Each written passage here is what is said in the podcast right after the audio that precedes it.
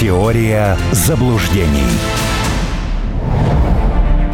С актуальными новостями и сообщениями сейчас будем разбираться. На связи со студией писатель-публицист-политолог Армен Гаспарян. Это программа «Теория заблуждений». Армен Сумбатович, здравствуйте. Приветствую. Меня зовут Андрей Матюхин, и я напомню, что вы можете нам в течение всей программы писать в наш телеграм-канал «Радио Спутник», где также ведется и трансляция в видеоформате, и, конечно же, публикуются самые актуальные новости и сообщения. Не забывайте о нашем WhatsApp 8 968 766 33 11. Давайте начнем с расширенного заседания коллегии Министерства обороны. Много заявлений было из уст главы государства Владимира Путина, и, конечно, также определенные заявления сделал министр обороны Сергей Шойгу. Начнем, пожалуй, с того, что сказал Владимир Путин. Главная гарантия суверенитета России — поддержание боеготовности и совершенствование ядерной триады. Вообще и о вооружении, и о ядерном оружии в том числе, и об угрозах со стороны НАТО говорил президент Владимир Путин. Но что больше всего, наверное, на что больше всего вы обратили внимание, Армен Сумбатович? Ну, мне запомнились два тезиса. Первый, что президент до сих пор считает украинский народ братским, несмотря на все то, что произошло. Это, наверное, очень хороший ответ тем дебилам, которые там призывают все сжечь дотла, разрушить, спалить, изничтожить. Вообще, конечно... Вот последние полторы недели у меня уже иногда даже сомнения какие-то возникают. Я точно вот российских там журналистов, общественных деятелей читаю. Но мне кажется, что им передалась просто замечательным образом бацилла хутаризма. Вообще то, что некоторые несут, ну это, знаете, это призыв к совершению военного преступления. Так, на секундочку. Я, конечно, понимаю, что нервы у многих людей... накалены, но тем не менее надо все-таки иногда хотя бы отдавать себе отчет, что вы говорите. Ну так, ради приличия. Второй тезис – это чтобы Минобороны внимательно относилась к критике в свой адрес, даже эмоционально, и слышать, и своевременно реагировать на нее. Потому что, ну, наверное, не осталось уже ведущих, экспертов, на которых бы кто-то там не обиделся.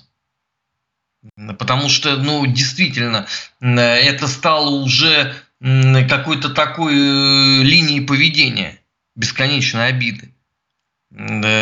Здесь же не речь не идет о том, что кого-то там унизили, там, оскорбили.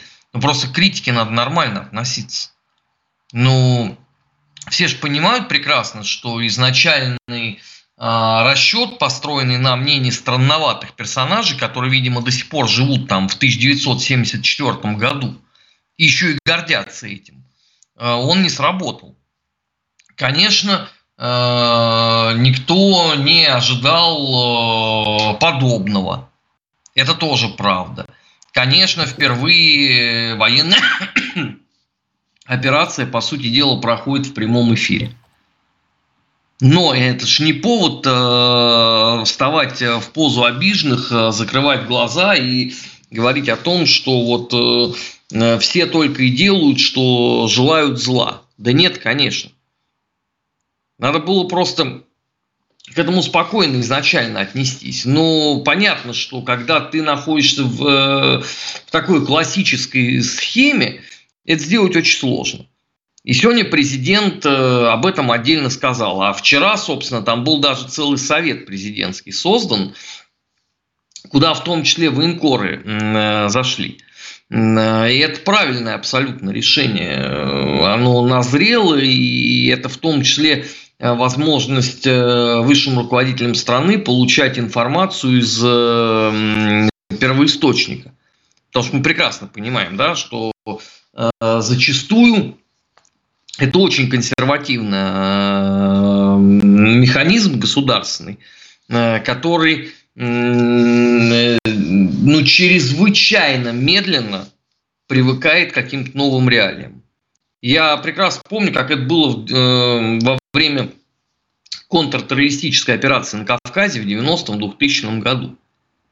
что когда были встречи, и журналисты говорили, ну, посмотрите, вот есть интернет, да, есть этот подонок Удугов Мовлади, да, есть у него ресурс определенный, да, через который вбрасывается информация, она рано или поздно будет доходить до граждан страны и будет негатив. Но многие же даже не понимали тогда, что такое интернет, и почему они должны на это вообще обращать внимание. То есть они искренне были убеждены, что если они там что-то скажут в эфире телеканала «Россия», то этого достаточно. Все поменялось. И нынешние вот это вот информационно-психологические боевые действия, они идут в интернете. И на это надо правильно реагировать. Сегодня очень много всего прозвучало и по поводу того, что армия должна быть современна, и по поводу целей, и по поводу реформ. Это просто означает в том числе, что руководство страны очень внимательно слушает, что говорят в обществе. Потому что сегодня вот многие объективно получили ответ на этот вопрос. Да, конечно, еще раз говорю, наша государственная машина, она неповоротна. Это быстро сделать невозможно. Причем это во все века было. Вы можете взять любую эпоху, и вы будете упираться в то, что мы вот с большим очень трудом раскачиваемся, набираем обороты, потом у нас все нормально. Но вот этот вот процесс, он неискореним. Наверное, это часть архетипа. Потому что кто только что с этим не пытался сделать, ни у кого ничего не вышло. Это просто надо признать. Конечно, ошибки есть, но они все исправляемы. Цели наши понятны. Здесь, что называется, за работу товарищей. А то, что истерика опять последовала, ну так это же логично совершенно. Ну, чтобы государство в лице там высших руководителей не произносило, всегда у нас есть же, помимо испуганных патриотов, еще невменяемые патриоты, которым ничего вообще объяснить невозможно. Но у них сегодня, да, у них сегодня очередная истерика. Ну, ничего страшного, пусть поплачут. Перед Новым годом выплакают, так сказать, остатки соли из организма.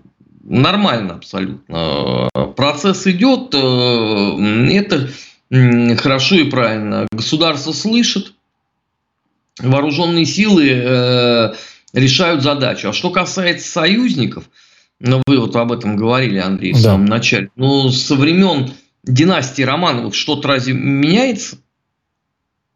Ну, мне кажется, что нет. То есть армия и флот, вы это имеете в виду? Ну, конечно, не надо просто вот это вот пристегивать к Беларуси. Беларусь, потому что это не союзник совсем. Вообще. Беларусь – это брат. Это все понимают. А так два союзника, да, действительно, армия и флот. Ничего нового в этом нету. И во все века так было. И эти чудесные все стоны по поводу того, а вот там в позднем Советском Союзе там были союзники, Восточный блок. Да, был по итогам Второй мировой войны. То есть сначала надо было всю Европу поставить в положение пьющего оленя, а после этого появляются союзники. Это логично абсолютно. Это у всех стран так. Это не мы единичные. Да, любят и преклоняются перед силой. Только. Все остальное работать не будет. Ряд заявлений сделал и министр обороны на вот этой расширенной коллегии Министерства обороны. Министр обороны Сергей Шойгу, он сказал, что приоритетная задача на 2023 год – это продолжить специальную военную операцию до полного ее завершения. Также он отметил, что при комплектовании вооруженных сил нужно поэтапно увеличивать возраст призыва граждан с 18 до 21 года, а предельный повысить до 30 лет. Что думаете по этому поводу? Ну и по поводу первого тезиса, и по поводу второго. Ну, это логично абсолютно. Понимаете, армия-то поменялась. техника появилась, и с этой техникой надо уметь обращаться. И вообще желательно, чтобы это делали все люди образованные.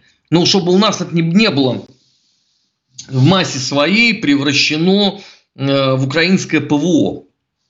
Да, где сбивается что угодно и падает где угодно, но только вот не конечный результат. Конечно, это нужно. Но сейчас, извините, сейчас техника другая совершенно. Я вот каждый день смотрю вот то, что военкоры наши присылают. Вот честно сказать, я даже не понимаю, с какой стороны к этому подойти. Ну, наверное, я тоже не самый зашоренный человек в стране.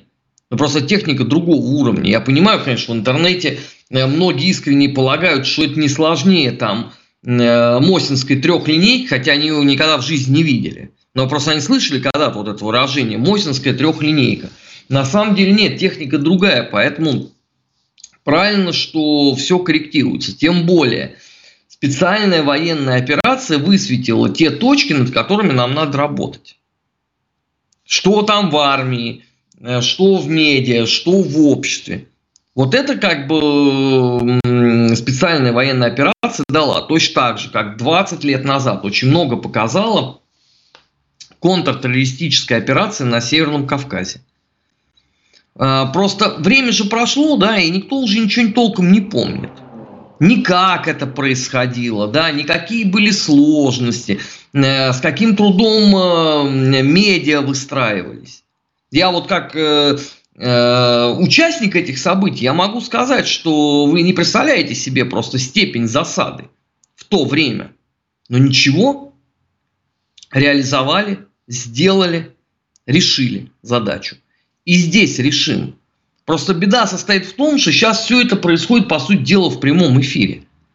И количество вот этих дебилов, которые дают свои советы, что-то там комментируют. Вот после меня, я знаю, в эфир «Спутника» придет Дмитрий Валерьевич Лекух, мой друг.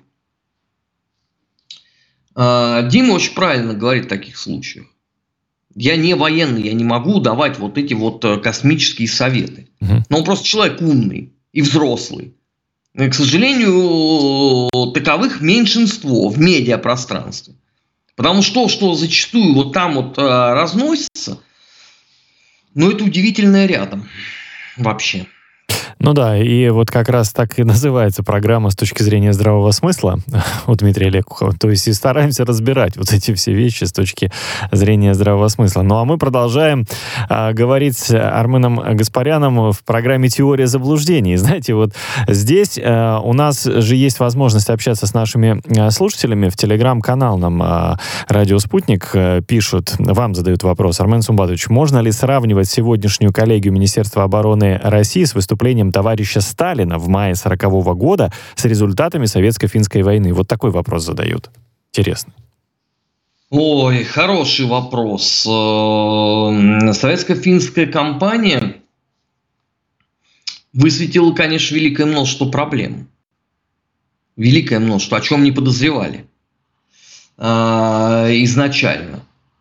Да, задачу решили по конечному результату, да, но тем не менее было совершено очень много ошибок, и это потом очень долго разбирали. Это же не только коллегия мая 1940 года. Работа велась потом вплоть до начала Великой Отечественной войны с полным разбором всего того, что происходило. С действиями частей, с координацией, с руководством, со снабжением и так далее, и так далее. Советско-финская война нам дала чрезвычайно много. Просто она у нас неизвестная и непопулярная. Мы о ней говорить не хотим. Но давайте вот просто вот один эпизод я скажу, и вы поймете, сколько она нам дала. В 1940 году, по-моему, это было в июне, Адольф Гитлер в присутствии других бонс Третьего Рейха откровенно потешался. Что это вообще за советы, азиатская дурь и глупость, еще они там такой большой страной не могли эту маленькую, значит, Финляндию нахлобучить. Что вообще там делать? Там на два щелчка, что называется. В 1941 году зимняя кампания под Москвой, в том числе ответила Гитлеру на вопрос, что мы там делали в Финляндии. Потому что немцы, они столкнулись с тем, что им было неведомо. Снег, холод, бензин замерзает, танки не едут, отвал конечностей, не хватает теплой одежды, глубина покрытия минного. Ну, в общем, вот весь вот этот набор, с которым мы столкнулись тогда, в 1939 году. И сделали из этого правильные выводы. И Гитлер уже в феврале 1942 года произносит, что, оказывается, Советы сделали крупнейшую кампанию по дезинформации. Понимаете? То есть, вот он прозрел, что ему надо было не ржать там, что вы там фигли с этой Финляндией пытаетесь, а отправить туда роту немецких солдат. Потом посмотреть на них, в каком они состоянии вернулись оттуда, пообщаться с ними про сложности климатические и так далее, и так далее. Это понял Гитлер. К сожалению, да, у нас вот многие оказались тупее, чем Гитлер. И многие не понимают, да, потому что вот последние там 2 месяца это постоянные разговоры. Чего там не штурмуют? Сейчас осень, значит. Потом почему не штурмуют, когда и там снег выпал и так далее, и так далее. Ребят, ну вы там что-нибудь изучите по теме, потом вы будете высказываться. Вот от того, что вы несете, действительно, это только нервозность дополнительную создает. И без того, конечно, много очень нервов тратится ежедневно. Там в одном только Донецке. Еще наши эти дебилы прыгают со всей вот этой вот околесицей. Кому, как и что делать. Ну, спрашивается, если вы так талантливее Клаузевица, Мольке и Шлифена, ну, нельзя ли вам прямо вот в каком-нибудь вашем посте телеграмму прикрепить просто свой диплом об окончании Академии Генерального штаба? Ну, чтобы просто лишних вопросов не было, не возникало, чтобы мы понимали, что перед нами гений. А то как-то на слово не получается верить. Вот, по крайней мере, мне. Затронем еще и вопросы в этой части нашей беседы международной политики. В частности, хочется поговорить о визите зампреда Совбеза Дмитрия Медведева в Китай. Он провел в Пекине переговоры с генсеком ЦК Коммунистической партии Китая, председателем КНР Си Цзиньпином. Как написал сам Медведев в своем телеграм-канале, говорили обо всем. И об экономике, о промышленном взаимодействии, международной политике, и Украину затронули, и многое другое. Вот у меня в этой связи возникает вопрос. Вообще, конечно, мы очень активно взаимодействуем с Китаем на самых различных площадках, но здесь конкретно вот визит, официальный визит, да, причем не только Медведев там был, там и Турчак, и ряд других были политиков. А ждать ли, как вам кажется, интенсификации взаимодействия с Китаем? Вот к чему может этот визит привести?